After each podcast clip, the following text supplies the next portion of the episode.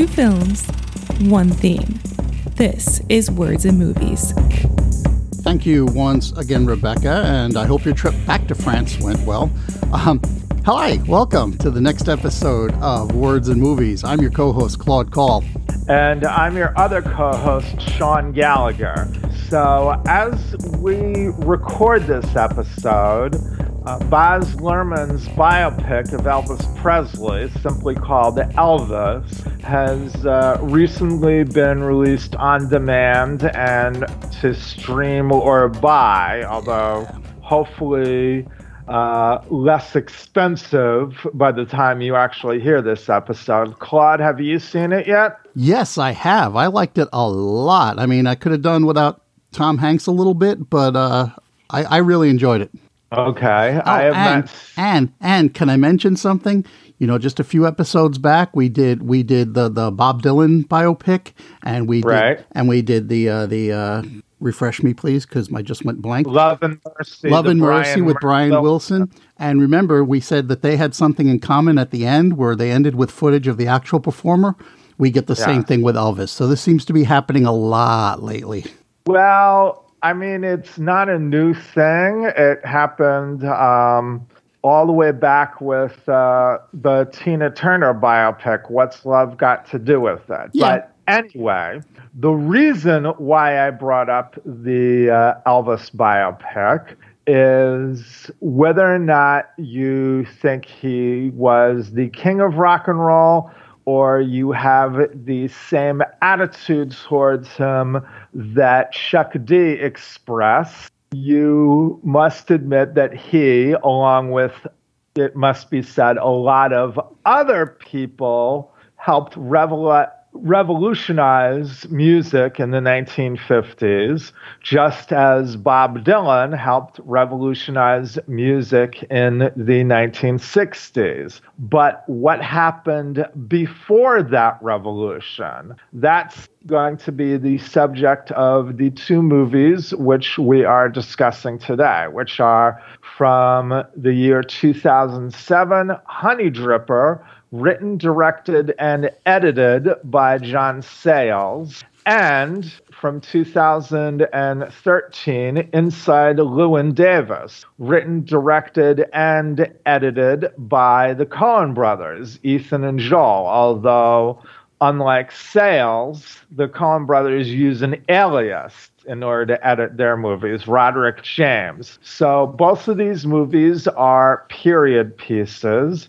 Honeydripper takes place in uh, 1950 in Alabama, while Inside Llewyn Davis takes place in early 1960s New York City, although there is a trip to Chicago. And both of these movies, while they don't end up with the real version of the person being portrayed singing, they both climax with a performance that basically helped change everything as far as music goes. And we're going to get into that. But first, Claude's going to give us the plot description for Honeydripper. By golly, I am. And, and as uh, Sean mentioned, it is 1950. We're in rural Alabama, and it is a make or break weekend for the Honeydripper Lounge and its owner, Tyrone Purvis, who's played by Danny Glover. He owes money to the liquor man, the chicken man, the landlord, and the only reason the Honeydripper has electricity is because they're stealing it somehow. Tyrone needs to bring in the young cotton pickers and the local army base recruits into his place and away from Toussaint's, that's the rival joint across the way. Sonny, who is played by Gary Clark Jr., arrives to this small town by boxcar. He learns that the town's name is Harmony, and given that he wants to be a musician, he thinks that this is a good sign. Sonny is carrying around an electric guitar that he built himself. The train attendant tells him to go to the Honeydripper for a meal on his behalf. On his way in, Sonny bumps into a blind guitar player sitting on a porch who's only too happy to explain to Sonny and the audience what they haven't picked up yet. His name is Possum, and he's played by Keb Mo. Tyrone talks to him once in a while throughout the film, and at one point, Possum begins to play Stagger Lee, and Tyrone notes that he hates that song. Anyway, when Sonny gets to the Honeydripper, he's rejected by Tyrone as a musician but he does offer him the breakfast. Tyrone dismisses his regular talent. That would be blues singer Bertha Mae Spurvin, who's played by Dr. Mabel John, and he tells his sidekick Maceo, uh, played by Charles Dutton, Charles S. Dutton, that he has hired the famous electric guitar player Guitar Sam for a special one night only gig. If he can fill the joint for that performance, he can save the club. Maceo tells him that he will need to pay Guitar Sam up front with $50, and he hasn't got that kind of money. In the meantime, uh, Mace has his own problems. Nadine, uh, who's played by Davenia McFadden, the local seamstress, is after him to get married. Everybody thinks she's good marriage material because she cooks well, she supports herself as a seamstress, and she's always smiling. But he also knows the story of her ex fiance, whom she hit with a pot because he was unfaithful to her. Tyrone goes to visit Bertha. Uh, he, he's going to offer her a share of the business as a means of getting the $50 that he'll need to pay Sam. But when he and his stepdaughter, China Doll, who's played by Yaya DaCosta, arrive at Bertha's house, he learns that she died overnight. Tyrone sends China Doll to get her mother so she can help prepare the body for the funeral. And while he's sitting with the body, he thinks long and hard about stealing a piece of jewelry right off her body so that he can sell it and get the cash he owes, but ultimately he does the right thing. Sonny encounters uh, Sheriff Pugh, played by Stacy Keach, who is suggesting that he's a vagrant. So he takes him to the corrupt Judge Gatlin, who is um, played by Danny Vincent. He pays Sheriff Pugh $3 a day for each handpick of cotton that he can provide. Sonny hasn't done anything illegal, but just being in harmony without a job is reason enough. One of the handpicks tells Sonny how to do the job and take it easy, largely by changing his pose and getting into rhythm. We meet Tyrone's wife, Delilah, played by LisaGay Hamilton. She's being pressured by the local minister to get involved in the church up to the point of getting Tyrone, whom he considers to be a bad person, largely because of a rumor that Tyrone killed a man over a pretty girl. Delilah is the cook at the Honey Dripper, but the bar is going so bad financially that she has to make ends meet by being a servant of the pews. On the day of the show, the train arrives and Guitar Sam isn't on it. One of the conductors says that Sam is in a Baton Rouge hospital, probably because of an overdose. This was predicted by Possum only moments earlier when he told Tyrone that his luck wouldn't change because of anybody coming off that train. Tyrone is forced to make some desperate moves. He cuts a deal with Sheriff Pugh to release Sonny, which involves accepting Pugh as a co owner in the Honeydripper. Pugh is obsessed with Delilah's home cooking, although throughout the film the audience is led to believe that Pugh is after Delilah herself with comments like, I prefer dark meat, in the end, it turns out that it only means Pugh's wife is a horrible cook, and so he prefers Delilah's for a change. He expects to be able to get Delilah's cooking whenever he's in the Honeydripper. Delilah, on the other hand, is furious at Tyrone because he's gotten into the money that she's been stashing away for China Doll's beauty school tuition. He'd intended to put it back after the show, but at this point it's unclear whether that really makes a difference. In fact, Delilah isn't at the club as the show starts. She's in the revival tent, and the uh, service is at the point where the preacher is calling people down to be saved.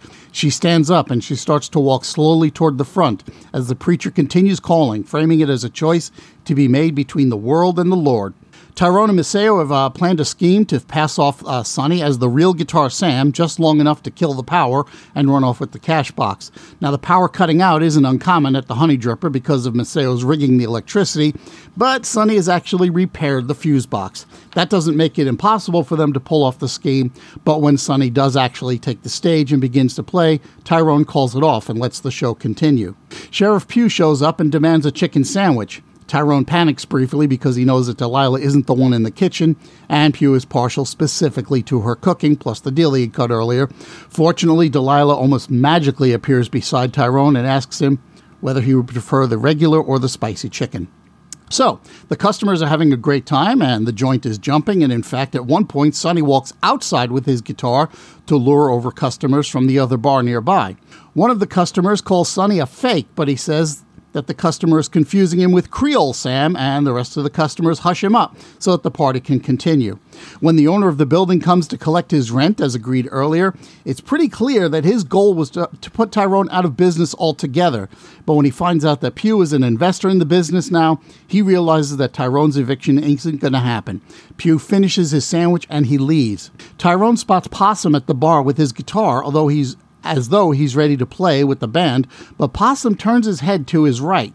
Tyrone follows the turn to spot a couple of men squaring off against each other, arguing about a girl. Tyrone has a flashback to when he was younger and got into a nearly identical fight, only that one ended tragically. So, it turns out that the rumor about Tyrone's past was true. He and Maceo step in just as the weapons emerge and they stop the fight. Shortly thereafter, we see that Sonny's appearances at the Honeydripper have been held over for more shows. Tyrone spots Possum walking past the bar. It turns out he's leaving town because he says he's not needed there anymore. He's just going to head on down the road a ways. Tyrone bids him farewell, at which point Maceo steps out of the club and asks Tyrone who he's talking to. When Tyrone turns back to the road, nobody's there, so he says he was just talking to himself, and we're left to wonder whether Possum was ever there at all. Okay, so there are, or were, a couple of elements that Sayles brought together for this movie, or should I say, drew inspiration from for this movie.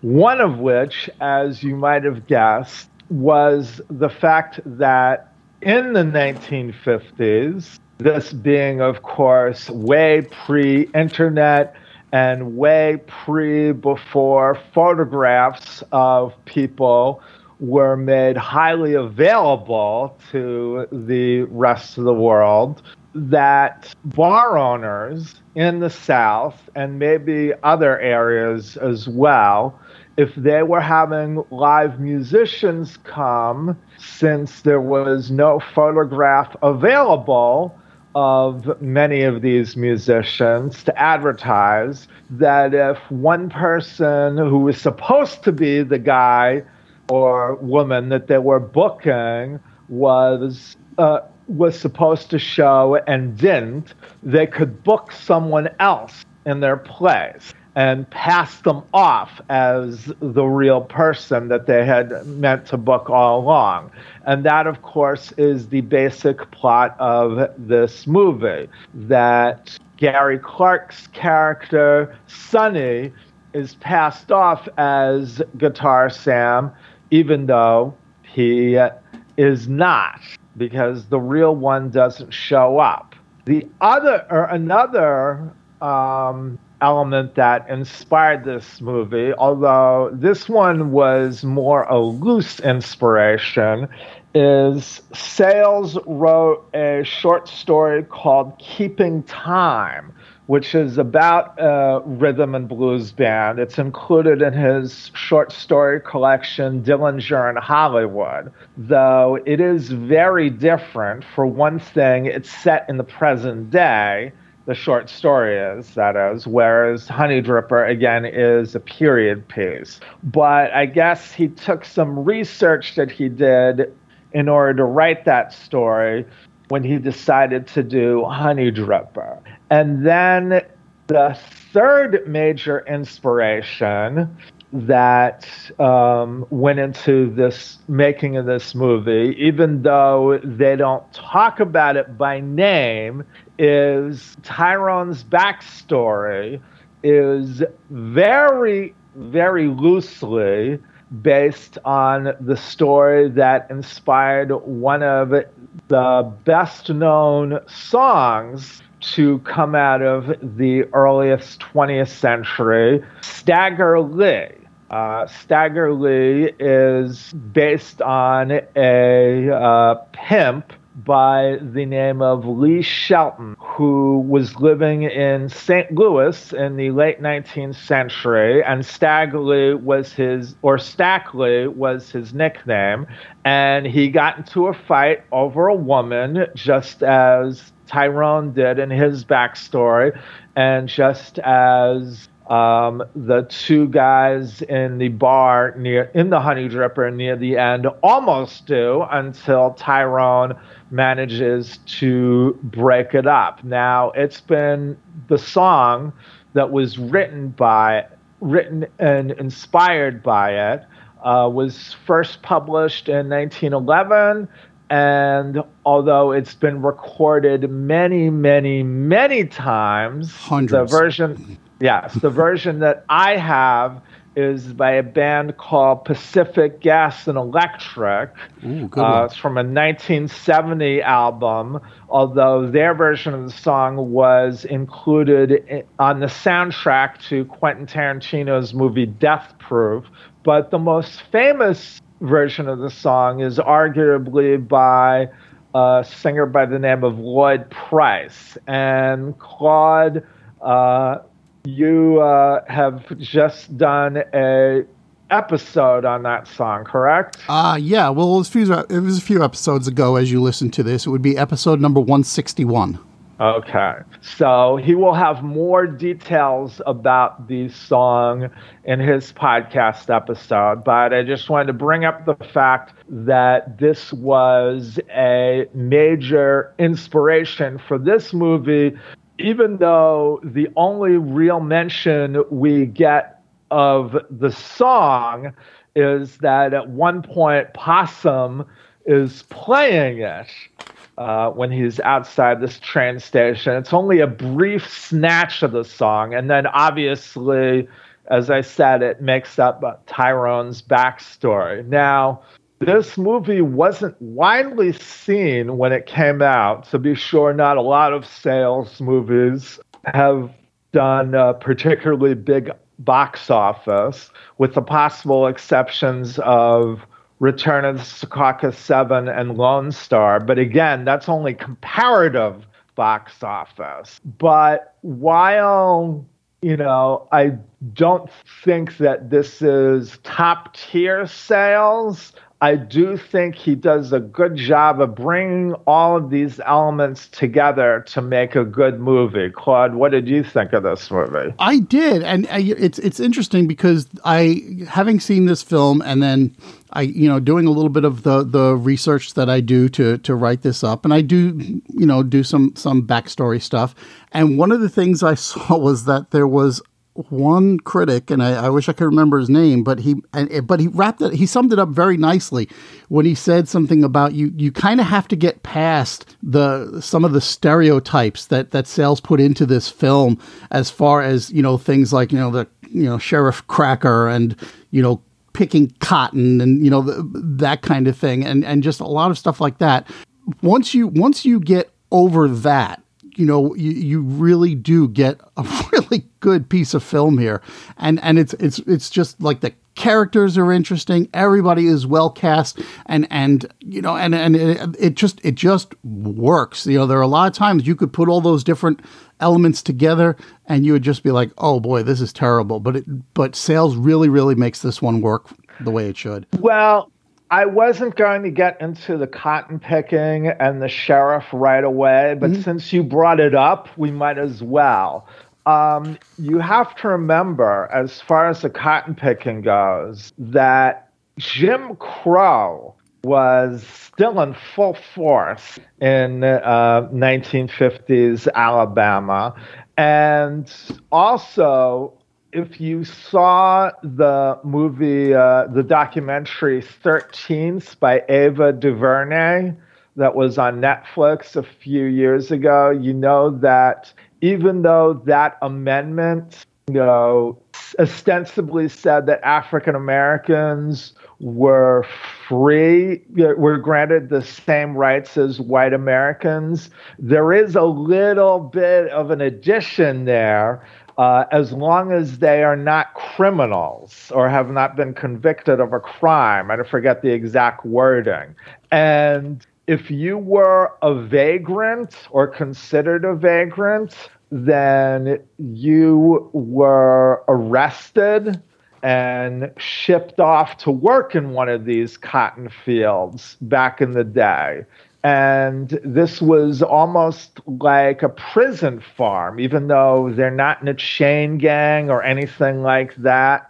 But, you know, for all intents and purposes, they are prisoners or slaves here. So the fact that we have this here is Sayles showing us honestly what anyone who isn't lucky enough to have a means of support like Tyrone, ostensibly with his bar, or Delilah, you know, working as the maid, they might get stuck working in one of these cotton fields. Oh, so, oh yeah, and, and, absolutely. I mean, he also drew the line between there are people there who are working and there are people there who are prisoners. So some of these right. guys are doing their thing and they're getting paid for it, and others at the end of the day they're going to jail. They're spending the night in jail, and then they come out again, go back out to the field. So he, he's he's definitely showing us, you know, two different groups of people who are working out in that cotton field. Right. And by the way, one of the guys who plays one of the workers in the cotton is played by Sean Patrick Thomas, who was probably best remembered now as the guy who played the male lead opposite Julia Stiles in the first Save the Last Dance movie. And uh, as far as the sheriff goes, it is true that the Southern sheriff is a stereotypical character. Uh, but as Roger Ebert points out in his review, although Stacy Keach's character, um, Sheriff Pugh, is racist, mm-hmm. he's also pretty lazy. Yeah. You know, he's not doing anything more than he absolutely has to. So he's not Bull Connor or anything like that. Or at least maybe because he's not challenged so much, he's not Bull Connor. Um, now, I would disagree with you somewhat on your interpretation about his attitudes towards Delilah.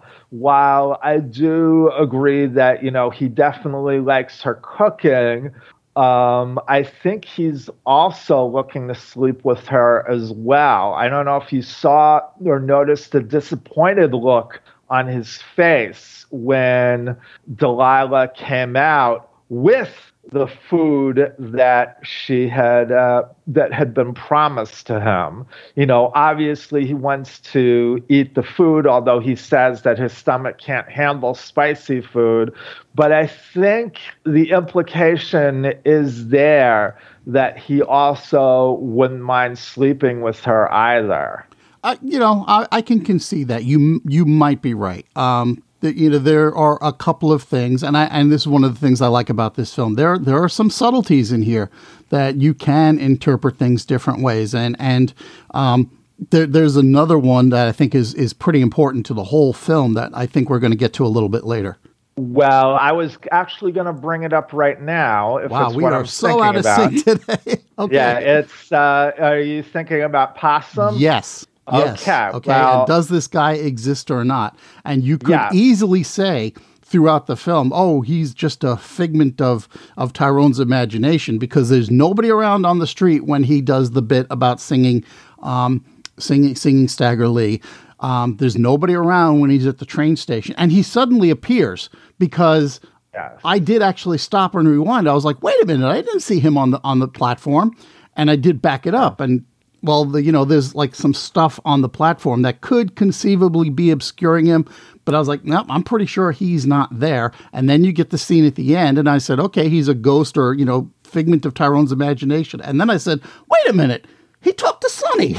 so, yeah, so he is a ghost. So is he, but yeah, but is he a ghost who only talks to musicians? Is he some sort of other figure? Is he? I, I and and I, I like that I have to go through this. That that I'm being put through this. Like what what is the nature of of possum anyway? You know. Right, and you know. Although I think Sayles is better at visuals that people give him credit for, when he does something like that, he is very subtle. It's like Lone Star, a movie I hope we talk about sometime in the future, there's a scene where Chris Cooper's character is staring out, and then the camera moves, and then we see a younger version of his character and a younger version of Elizabeth Pena's character. She plays the woman he's been in love with his entire life, and they're talking, and then the camera back pans back to Chris Cooper. So it's a way of going back, doing a flashback to the past without being obvious about it.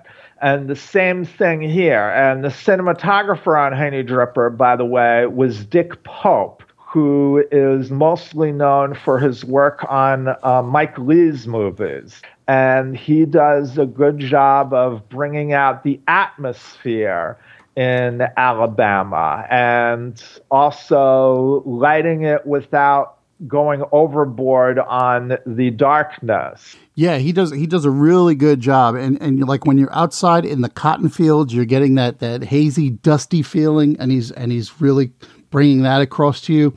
You know, he might have like slightly, just a hair overexpose the image a little bit, just to make it a little bit brighter for you. And then likewise, when you're in the bar, it's also got a little bit of a hazy look, but clearly for a different reason. And again it just it just looks really really good and then when you're in the houses uh, you know when you when you're in um, when you're in bertha's house when you're in um, tyrone's house and, and the various places that you're in you don't get that everything is nice and sharp and clear and and looks the way you imagine it should right and that's especially true as well with the uh, scene at um, where is she? Oh, at Amanda Winship's house because yeah. that's where Delilah works, and she's played, by the way, by Mary Steenburgen. Um, since this is the rich old white woman's house, everything is fancy and brightly lit. Mm-hmm. And speaking of Steenburgen, although Sayles has only directed 18 movies to date, he does have somewhat of a stock company. And you see that through this movie as well. Uh, Steenburgen, for example, had been in Sunshine State and Casa de los Babys, which were two movies that Sayles had done earlier in the decade. And then uh, Daryl Edwards, who uh, plays uh, Shaq. Um, he was in Brother from Another Planet and City of Hope. Uh, Vondie Curtis Hall, who mm-hmm. plays Slick, the husband of Bertha May. He had been in um, Passion Fish and then Tom Wright, who plays the guy who is trying to buy Tyrone out, he's been in the most Sayles movies. He was in The Brother from Another Planet, Matewan, City of Hope. He's also in Passion Fish and Sunshine State. So Sayles does have uh, quite a few actors that he comes back to and uses often, and they all work well for him here. Uh, well, in general, but also here. Now, another constant um, in Sayles movies, aside from his cast, is the theme that runs through, which is what do you give up and what do you lose when uh, what do you gain when things change? And it's not just for the way that the music changes from the old time um, songs that Bertha May is singing to the harder edged rhythm and blues that Sonny performs but also the way business uh, is conducted at with uh, Honeydripper and with the bar next door. You know, Tyrone knows that he's behind the times, but he's not quite sure how to get to where he needs to be until he gets the inspiration to uh, book guitar Sam or have Sonny be it. So, you know, that's the theme that runs through the movie. And Sayles again, does a good job of laying it out without being heavy-handed or obvious about it. Sure, I mean similarly, you could you could say the same thing for several of the characters, like that. There's always going to be some kind of trade-off, even if it's something like you know Maceo and getting married, and there's a reason why you know he you know he could lose you know maybe his brain pan getting hit in the head with a pot, or um or or uh, Delilah okay, who you know is being forced to make that choice between the world and the Lord, and and uh, you know it, it's not made entirely clear why you know joining the Lord means that she has to dump Tyrone altogether. Like, why is it such a drastic choice? But I get that it that it has to happen, and she is forced to you know decide i have to have one but i'm going to have to give up the other in order to do it so we see several characters going through these through these choices throughout this film well, as to why, I mean, uh, bar is ha- owning a bar is uh, considered uh, in some religious circles to being less than respectable. And then, of course, when the, this music takes off, like it would, you know, rock and roll and rhythm and blues were considered the devil's music back in the day. So that's not so hard to understand. No, but that but that wasn't Delilah's issue at that point because she didn't know that it existed until that that night when when she came back to the bar you know but the but the question is is is really you know why are the two so irreconcilable that she mm. can't be a woman of god and stay stay with tyrone well, it's not the music, it's the owning the bar, mm-hmm. I would argue, because again, that's not considered a respectable business. But let's talk about the music um, here. Um, Sayles and uh, Maggie Renzi, who uh, was his producer, uh, they both cast Keb Mo because they were a big fan of his. And I've uh, been listening to some of his stuff in order to prepare for this, and uh, I would uh, definitely agree. He is one of the great musicians. And then, um, you know, Sayles has said that he got into rock and roll singers like Chuck Berry because they told stories instead of just talking about you know women and things like that you know. I mean chuck berry did sing and write songs like that as well but most of his stuff was stories and Sayles even though he writes and directs movies that are more character driven than story driven you can see that he does need to have some sort of story in there to connect with. And even though Sayles, like a lot of directors in the 80s, you know, basically um, for money and, uh, you know, maybe curiosity as well, directed music videos. He directed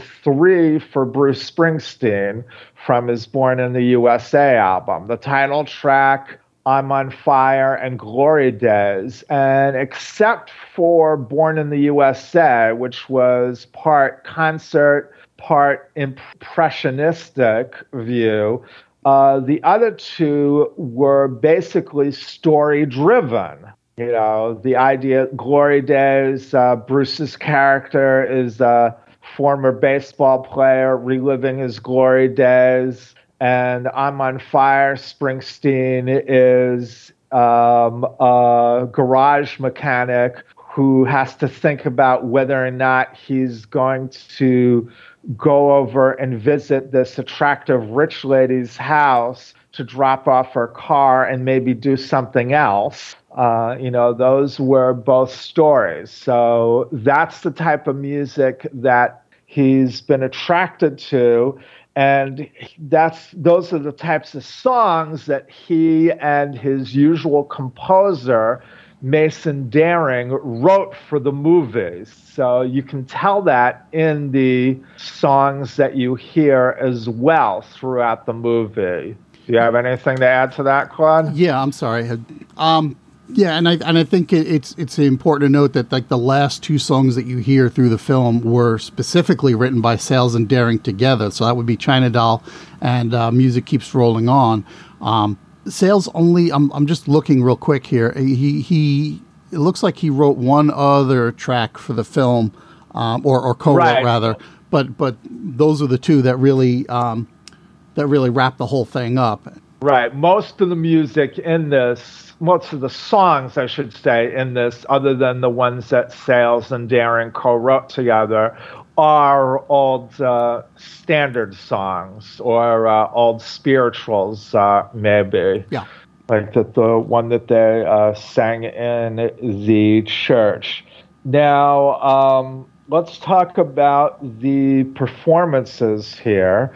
Uh, Danny Glover, um, this is one of the few times that um, he's playing a lead by himself as opposed to being a co lead. Yeah. And um, he does, I think, a really good job of showing how Tyrone is a decent man altogether, even though he does have his flaws. And the fact that he's able to make the decisions that he makes that he makes throughout the movie. He convinces us that he's capable of that, and so I think he, it's not his best work, but it's a really good performance. It is, and again, you know, you can see once again we've got that theme of of making choices and what do you give up to get something and you can see that more often than not when we see him having to make those decisions the, you could see kind of the wheels turning in his head as far as what are the implications if I should do this sort of this sort of thing. He takes that moment and he agonizes about it a little bit before he actually goes and does whatever he has to do. And and so this isn't a guy who is acting strictly out of, you know, avarice or greed or or, or anger or frustration or desperation or whatever it is. I mean, some of these moves are definitely desperate ones, but he still thinks about like what happens after. And and sometimes as we get near the end of the film, he continues to think about what happens after. He has that moment. He's like, "What if I've lost Delilah?" And and so he's still worried about it, even though you know that die is cast, and and we're in that period between when it leaves the hand and it hits the table, and he just doesn't know what's going to happen. Right, and then also very good here is LisaGay Hamilton. Now, uh, we talked about her very briefly when we talked about Jackie Brown because she appears very briefly in that movie. Most people probably know her best as one of the lawyers in the David E. Kelley show, The Practice, uh, with Dylan McDermott. But she also convinces you of the turmoil that's going through Delilah about the choices that she has to make. Now, she actually would go on to appear in what is to date the last movie that Sayles has directed, which is the movie Go for Sisters. But she is uh, very good as well. Yeah, I, I, especially liked her in that revival tent scene where, you know, we still don't know whether she's going to, you know, stick with Tyrone or not. And and again, we can see her genuinely like having almost an existential crisis about, you know, is she going to continue walking forward or not? And and and it was it was just yeah a great performance there. I liked I liked her generally, and even when she finally makes that decision and she pops up in the bar uh, to to offer um, Sheriff Pugh the the chicken, and she's just all brightness and smiles, and it's like, "How you doing? I'm ready to make chicken for you," and that kind of thing, and and and so that she's able to to make those switches, I, and and as hard as they are, you know that that uh, I, yeah, I, I I definitely was able to appreciate the, the the job that she did there and you don't catch her acting, which is nice. No. And then there's two other actors I want to bring up. Um, the first one is Yaya DaCosta, who, of course, plays uh, Tyrone and uh, plays China Doll, Tyrone and Delilah's daughter. At the time, she was best known for uh, being on America's uh, Next Top Model.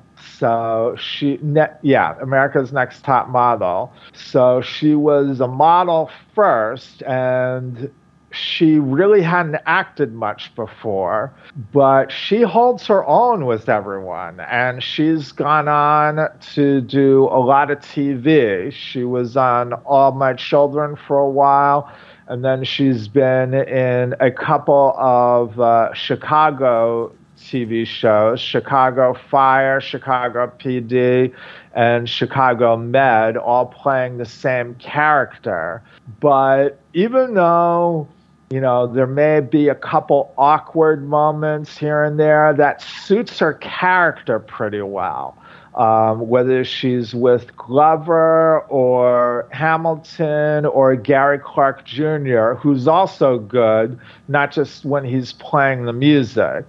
Yeah, she was, uh, I think, about 25 when she did this film, something like that, in her early 20s anyway. And she was meant to play a, you know a, a, a, teenage girl or you know in her late teens getting ready to to move on and do the next thing and you know I, I think for the most part she she carried it off very well there were a couple of times where she kind of reduced herself into like little girl status and and almost talking in a, a, a childlike manner and other times where she was you know she was in there and uh, like flirting with Sonny and talking to him like you know in in those scenes and and you know this was clearly like you know this young woman on the cusp of adulthood and I I bought everything she did. I love her to death. Right. And the one character I want to mention, one other actor I want to mention is Charles S. Dutton. Now, um, he gives a lot of speeches in this movie, yeah.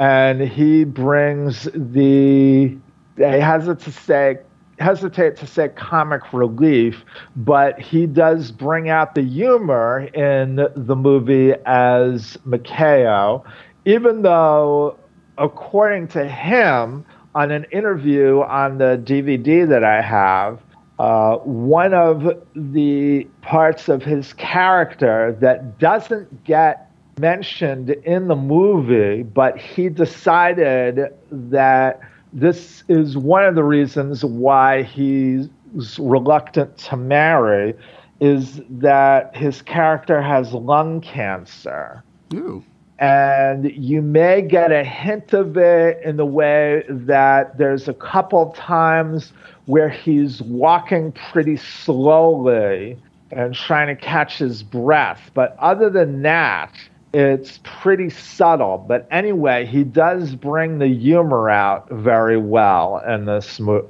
in this movie, and he also handles the speeches very well. Yeah, and, and that's the kind of thing that, that he he's just generally adept at, at doing that sort of thing, where he can, you know, keep things light and and and even when he's talking about fairly serious subjects, he can still manage to to not really bring you down with it, but he does impress upon you just you know where this whole thing stands, you know, and and at the same time, you know, if if he needs to be funny, he can be funny. If he does, if he needs to not be funny, you know that that's okay too. And again, he's like very good at like switching back and forth, and sometimes within the same paragraph is is like you know he can give you the dire warning and then like hit you with a punchline at the end, and you know you actually break a little bit from relief of of what he's had to say.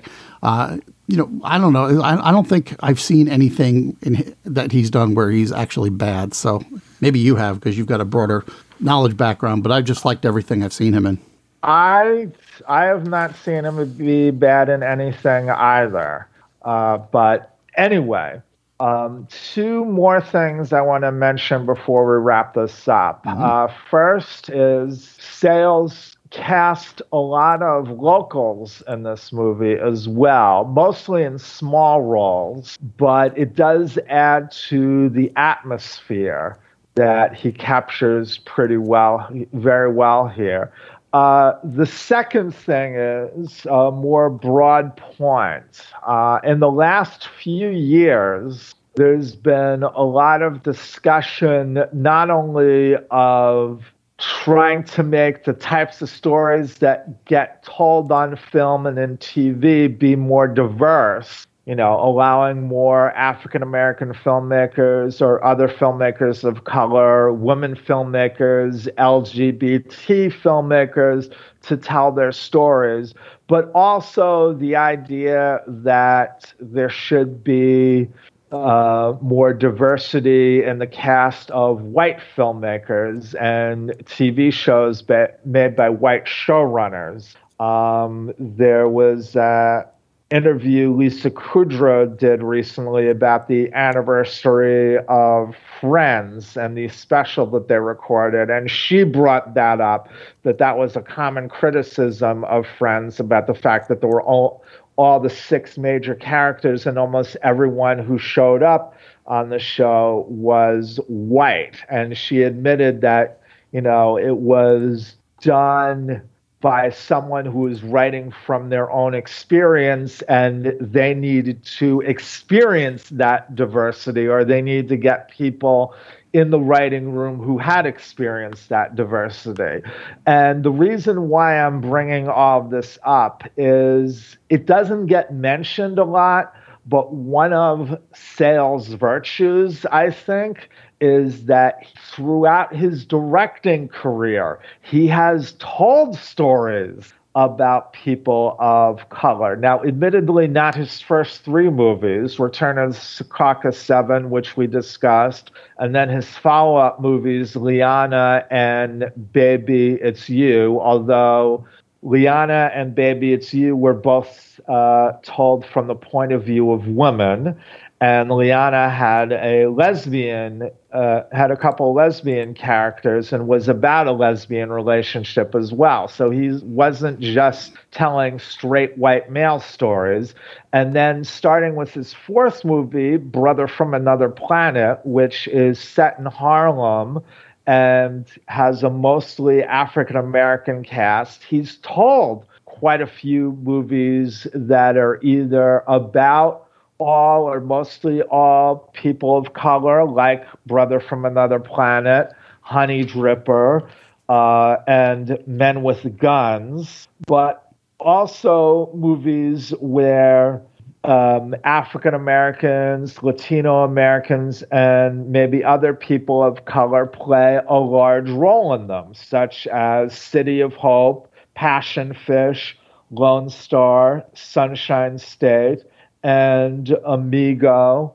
And even in movies like Casa de los Babys, which is about several white women who come to Mexico to adopt a baby since they can't conceive, he pays attention to the Mexican characters in the movie. So it isn't just about the white woman, and he's not just interested in their point of view, he's interested in the Mexicans' point of view as well. Yeah, and, and the thing the thing that's um, important also to note is that not only does he do it, he does it well.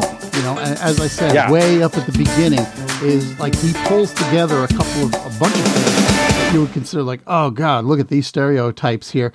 But he manages to to frame them in such a way that you really don't find yourself going, ew. you know, he, right. he he pulls them into a story that that is cohesive and and and meaningful and uh and, and not at all um you know while while they're while they're, they're, they're while they're tropes in a way, they don't descend into stereotypes. I think that's the best way to frame it. Right. So, do you have anything else you want to add before we wrap this up? I think not. All right. So, in part two, we will be talking about Inside Llewyn Davis. Yes, that's coming up immediately in your podcast feed, so stick around.